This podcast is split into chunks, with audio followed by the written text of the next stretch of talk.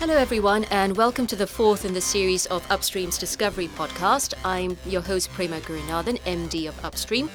This podcast comes to you from that pink box right in White City Place, and we are grateful to Mitsui Fudosan and Stanhope for granting us use of the studio as well as an engineer each time. For those who don't know about Upstream, we're a partnership between Imperial College London and Hammersmith and Fulham, aimed at turning the borough into a leading destination for the science, tech and creative industries, with a particular mission to transforming White City into an innovation district. This series is called Discovery because it aims to shine a light and allow you to hear from the innovative organisations based in Hammersmith and Fulham. Those are the sounds you might hear in a rainforest, but as we've seen recently, particularly in Brazil, they are under threat. How would you feel if every time you bought a coffee, you were helping to protect the rainforest? Well, that's something our guest today, Ollie Bolton, CEO of Elman, a Huckletree West-based startup, is seeking to do. Almond is a free app that rewards you for buying responsible brands and helps you understand and reduce your carbon emissions. Now, I wanted to speak to Ollie after reading on Almond's website that 52% of our personal carbon footprint comes from the goods and services we buy. And I think that gives you a sense of the challenge and the opportunity for change. So welcome, Ollie. Thank you for having me. So, first up, please can you tell us a bit more about Elman? What does it do and what were your motivations in starting the business? Sure. So I think to kind of summarise the project, in short, we help people reduce their negative impact. Mm-hmm. And we do that in three areas by three ways. One is buying better. So we help people find low impact, sustainable, ethical products and services. And then number two is act better. So we help people understand their footprint and then give them specific advice on how they can lower their footprint. And then the third area is then offsetting the rest. So connecting people with trusted preservation and tree planting offsetting projects to help people, offset their emissions. Can you talk us through it a bit? So you get onto the App Store, you buy the app, and where do you go from there? Yeah, you download the app for free and you then connect your card to the app and you can discover local, ethical, sustainable brands and vendors on the app. And then if your card's connected to the app, automatically when you shop with these vendors, then you get the Almond Coin rewards. So kind of frictionlessly in the background. And then you can then spend those Almond Coins on either, say, rainforest preservation or tree planting. And we plan to have a menu of a whole range of different offsetting projects that you can then sort of use those rewards on. And who do you partner with to ensure that, when you say that money is going towards, or the coins are going towards a particular project, how do you ensure that actually happens? So we carefully vet the projects that we work with to make sure they have the right governance and due diligence and sort of systems in place to check that they're actually doing the things that they say they're doing. And, we're also looking to use technology to help us verify. Yeah. So we're planning to use various blockchain components in the project. For example, with the trees that we're planting, we will be linking them to these things called non-fungible tokens, which are like these unique tokens. So every real tree will be connected to this digital representation of itself through an NFT. Why is it called Elman? To be completely honest, it was my wife's suggestion. Okay. And it's also an interesting talking point, because we're an app about sustainability, and almonds, commercially grown almonds, aren't that sustainable because they use a lot of water. Right. Yeah. So, almond trees in the wild are absolutely fine, and so it's it's a kind of a talking point, and it's. The project does a lot, so we kind of wanted a name that was a bit more abstract as well. What are the three simplest things a consumer can do to significantly reduce their carbon footprint? I think I would say the number one is reduction in flying. It really is the biggest contributor to our carbon footprints. So that would be number one. I would say number two is energy, so switching to renewable energy. Mm-hmm. And actually the great thing is now it's often cheaper to use a renewable energy supplier, so it's a win-win.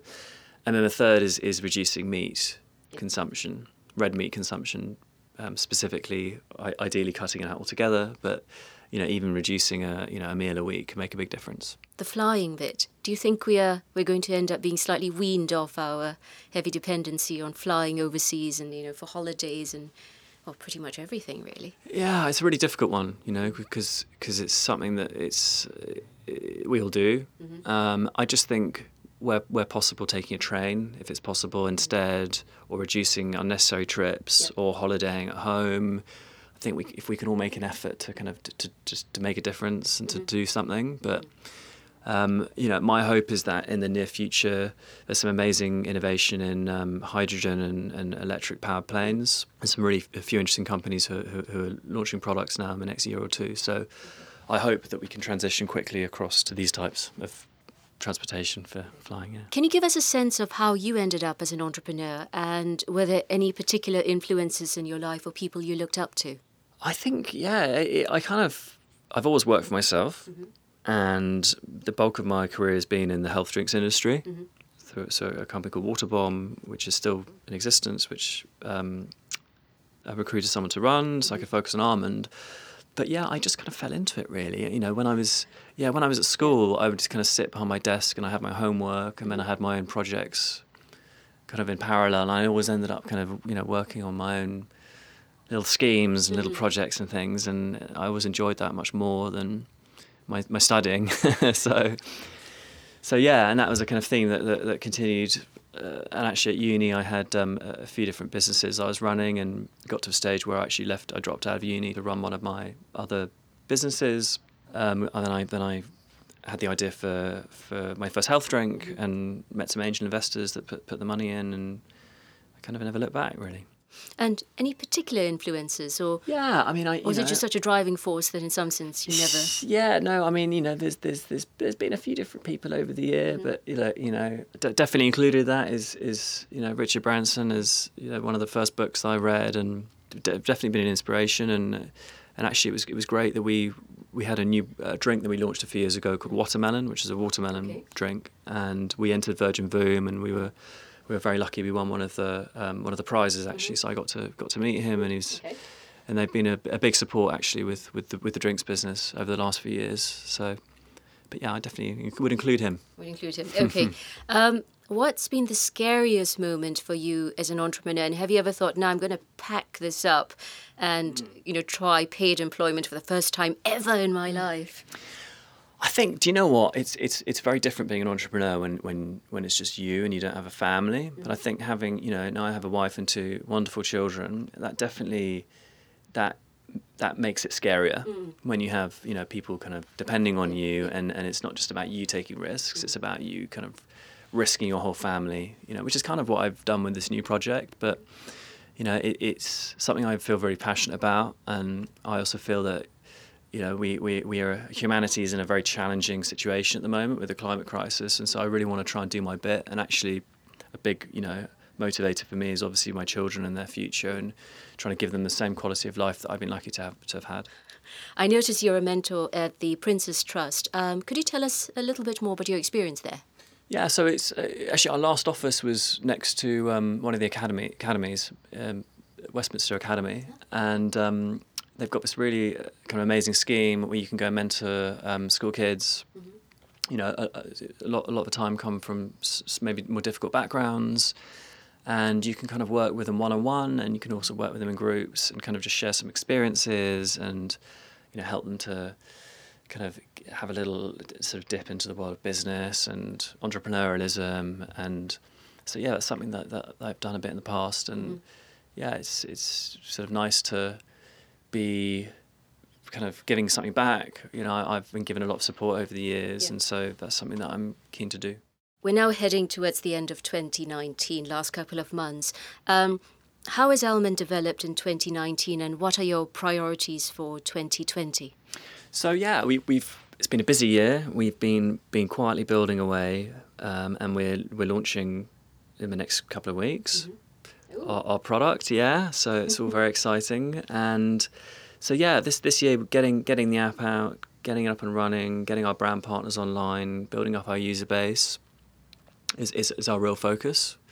And then for next year, it's continuing to build out our community. We have a trial plan for America, We're really focusing on those developed markets who are responsible for the bulk of CO2 emissions.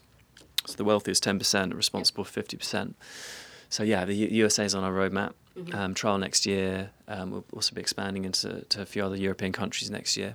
But in some sense, I think what has to happen is the level of impact has also got to be matched with a desire or a similar appetite to actually curb their usage. So you've identified the US. Which other countries might be? Because, I mean, I come from out in Asia, and I can tell you, the usage is high, appetite for change not quite so high.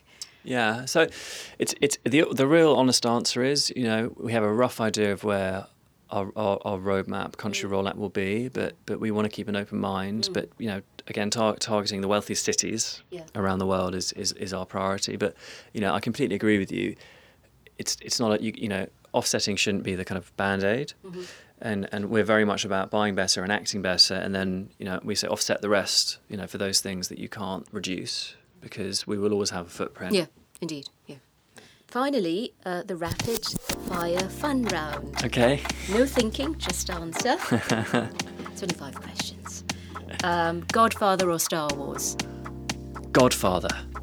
Haribos or hula hoops? Haribos. Climb up a mountain or jump from a plane? Climb up a mountain. What's for dinner tonight? I think coconut curry, is actually what we're having for dinner tonight. Yeah, curry, good. Coconut curry, yeah. Okay. Would you rather cuddle a baby panda or a baby penguin?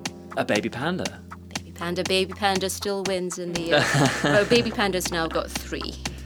And baby penguins got 0. Penguins, they're a bit they're less cuddly, really, aren't they? They're probably a bit sort of wet and cold. I think it's the wet and cold thing. We might have to find something else, but that's currently Panda 3, Penguin 0. Okay. So that's our fourth guest on the series. Thank you very much, Ollie. And thank you for having me. So, Ollie, you said the app is launching in... launching mid-November. And where can people go to find out more? Almond.org. And good luck with the launch. Thank you very much. We hope to be hearing lots more from you and Elman and the great work you do. Thank you very much. Thank you for having me. Cheers.